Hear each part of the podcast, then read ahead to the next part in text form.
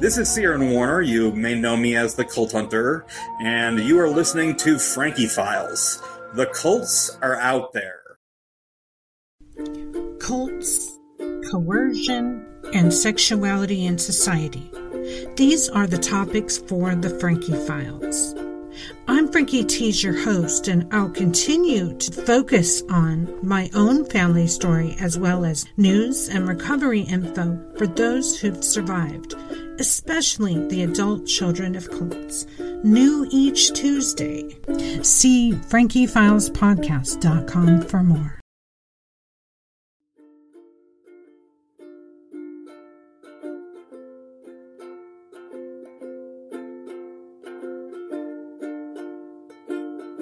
Welcome to episode seventy-six of Frankie Files Podcast. I'm your host, Frankie Tease. In episode thirteen, I had discussed a while back, that's season one, sleep deprivation in cults. I always planned to revisit this deprivation thing to do the food deprivation part of it, but had gotten pretty distracted, and now I'm looping back around to get to it on my checklist. In cults, we are often healthy upon entry, indoctrinated in, recruited, or born in.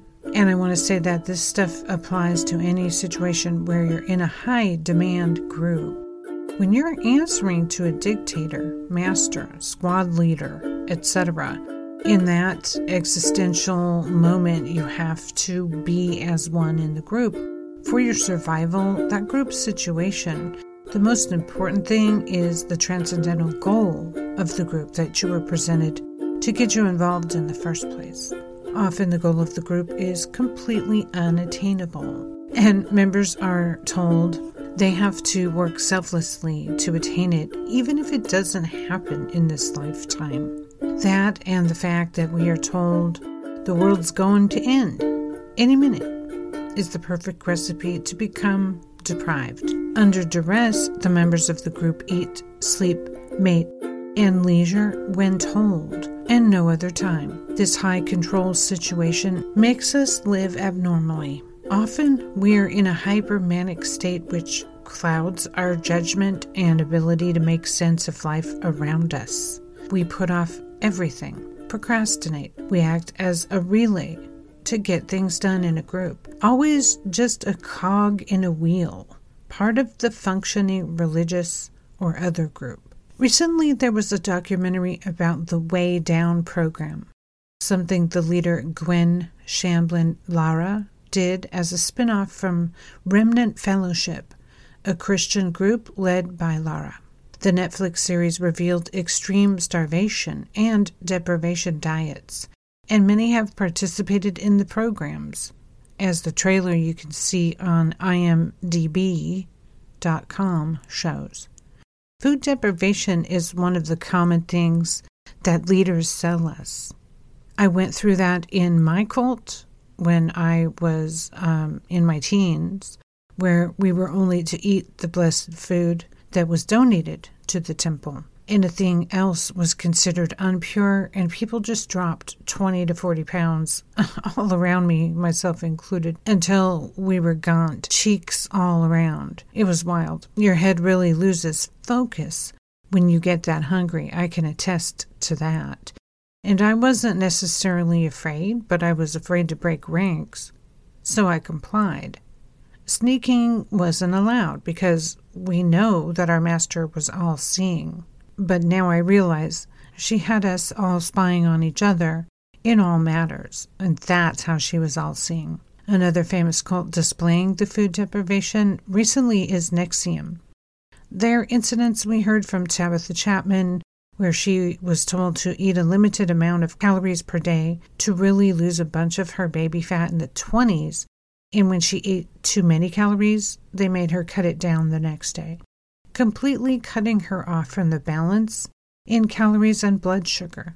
An incredibly bad choice, and thank goodness she got out of there. Whether a male leader wants their members skinny or a leader has decided it's to enable you to have visions from above, as in fasting, food deprivation changes the way we process information.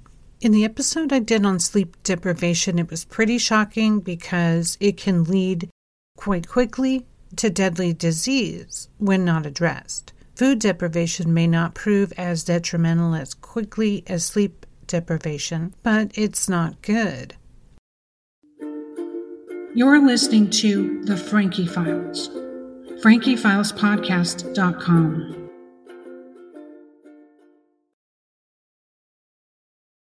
I checked out weekend dot com, an article written by August McLaughlin on November twenty eighteen. So McLaughlin explores the various effects of lack of food. In this brief article, and this section about brain fog really stood out because we have all had that. They say brain fog, depriving your body of food, can also disrupt blood sugar. In a study published on metabolism in two thousand seven, normal weight, healthy adults either consumed one meal or three meals per day over two eight-week periods. Researchers found that eating one meal per day caused blood sugar imbalances, including elevated morning blood sugar levels, while eating three meals per day did not. Blood sugar imbalances can cause a host of bothersome effects, including mood swings, headaches, trembling, sweating, and fatigue. Thinking well requires eating well, and not just once in a while. So a comment there. Cults never want us to think straight. I think I get it. To continue, while meeting your nutrient needs through food alone is highly feasible, if you eat regularly, eating too little makes maintaining proper levels difficult. People who skip breakfast are likely to miss out on vitamin C and D, iron, calcium, and fiber, according to Columbia University. If you have a lot of other things working in a high control group, I now see that food deprivation could be that last straw, where you give up, surrender, and lose control.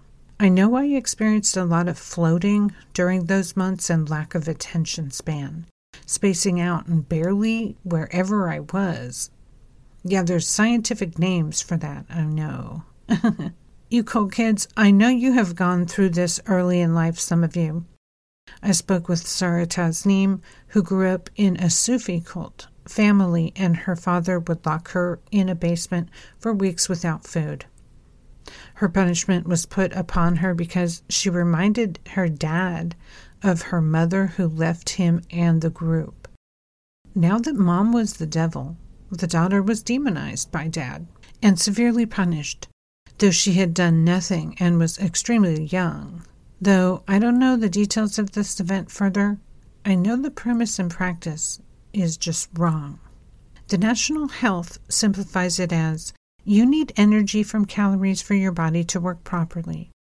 Your body uses this energy to function properly. An average man needs twenty-five hundred calories a day, and an average woman needs two thousand calories per day. Find your body mass index and suggested weight at N H S dot U K. Requirements may vary based upon your age, height, weight, and how much you exercise. Notice, cult survivors, none of those say your calorie intake should be based upon how good you were yesterday, or if you kept your vows, or if you're perfect or devout enough. Nope, no matter what, the body needs those calories. U S news dot com states these are symptoms your blood sugar may be high. Fatigue, blurry vision, headache, lightheadedness, increased appetite. Kind of ironic there.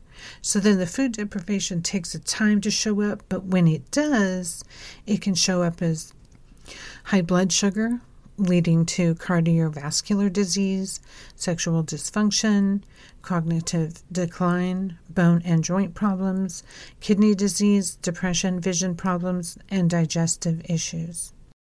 Blood reaches and influences everything in your body, says Doctor Craig Primack of Obesity Medicine Association. What to do? U S News, U S News continues with, moderate intensity aerobic exercise for one hundred fifty minutes a week, lose extra weight, Get up every thirty minutes to avoid sitting long periods. Increase fish, fiber, fruit, whole grain, leafy vegetables, nuts, and natural oils. The thing is that in cults, none of that matters because the real goal of cults is get them in, take all they have, and move to the next. There was never any chats with us in the cult about improving fresh foods, curbing salt and sugar in excess, exercise. All motion and energy went to the master, the garage sales, the events and fundraisers, the health of the individual in the congregation. Didn't matter at all. You're listening to The Frankie Files, frankie files podcast dot com. It's like when I read Uncultured and interviewed Daniela Mastanek Young, and they starved the members of Children of God in that house. Then they went out begging for change in cash, sent that to the main location of the leader of Children of God over at Big House in Texas. They were in Venezuela, and then they went and got food donations from stores and such for members of the house to eat. Each house had several families. They kept what food wasn't too rotten and gave out the semi-rotten food to those in even more disparity than them. And they also recruited. No waste. I bring this up because this is exactly the type of abuse that high-demand groups and cults get away with because no one, not anyone, not ever, is checking to see if people are being starved in a cult. Not ever. That's okay with authorities. It's their religious beliefs to starve. Ripping one from a few months ago's headline, three hundred eighteen people in the area are dead according to Business Insider at a starvation cult in Kenya. But the leader, Paul Nethinge McKenzie, has not faced any formal charges, only questions about several dead members. His version of the Christian doctrine teaches belief of starving to get to God, and they do it. The point is, no matter what, the individual members can die. No problem to a cult leader or religious group, because they've usually lost their damn minds. Especially in a religious cult, which many are in, when people are manipulated to go against their own safety and well-being, society should step in. But that isn't what happens, and this is real stuff. Town leaders, police, and other institutions of the local and federal government seem to practice an idea that these groups should take care of themselves in some type of lawless, hands-off policy. Sleep deprivation has shown itself as a serious problem. Many religions fast in excess in many different groups. It's quite simple. If you want to tamper with your blood sugar, the very thing that, if it goes out of balance, may take your own life, if you are a leader who's okay doing that, then you're really sticking with the type of dictators through time that cost lives and health of their members. Take a priority to take care of yourself, cult survivors, cult kids. Make yourself do these things on a checklist if needed. We're not well-regulated, cult kids, due to the fact that these things weren't allowed. It was group over person. Those who attended high-demand groups as adults may have also experienced it in some manner. The fact is, those who want to control what you eat, who you mate, what you think, and your entire life, most likely in all cases I have seen in life, do not have our best interest in mind. Take control and enjoy life by eating small amounts more often than large portions. Treat your body with the love it deserves, because it's okay to love yourself and treat you with a little respect. If you don't, who will? Thanks for listening and sharing and rating Frankie Files Podcast on Apple and Spotify. I appreciate it. If you could take a moment to leave a review on those apps, that's great too. For further details, check out frankie tease dot substack dot com. Hashtag Occupied Cults. Occupied Cults certainly speaks for itself. It's time that we get the word out about the damage these cults do financially, emotionally, psychologically, sexually, generationally. And that's part of what prompted me to begin speaking out. The hashtag Occupy Cults should be placed on anything you want the awareness raised on, and to disseminate this information even more widely than it is now. So check out the hashtag Occupy Cults. Wear it on a t-shirt. Chalk it on the neighborhood. Get the word out. Occupy Cults means just that. Pay attention to what's going on. Those survivors who are trying to speak out need your support. So thanks for listening, and uh, check out Occupy Cults, the hashtag.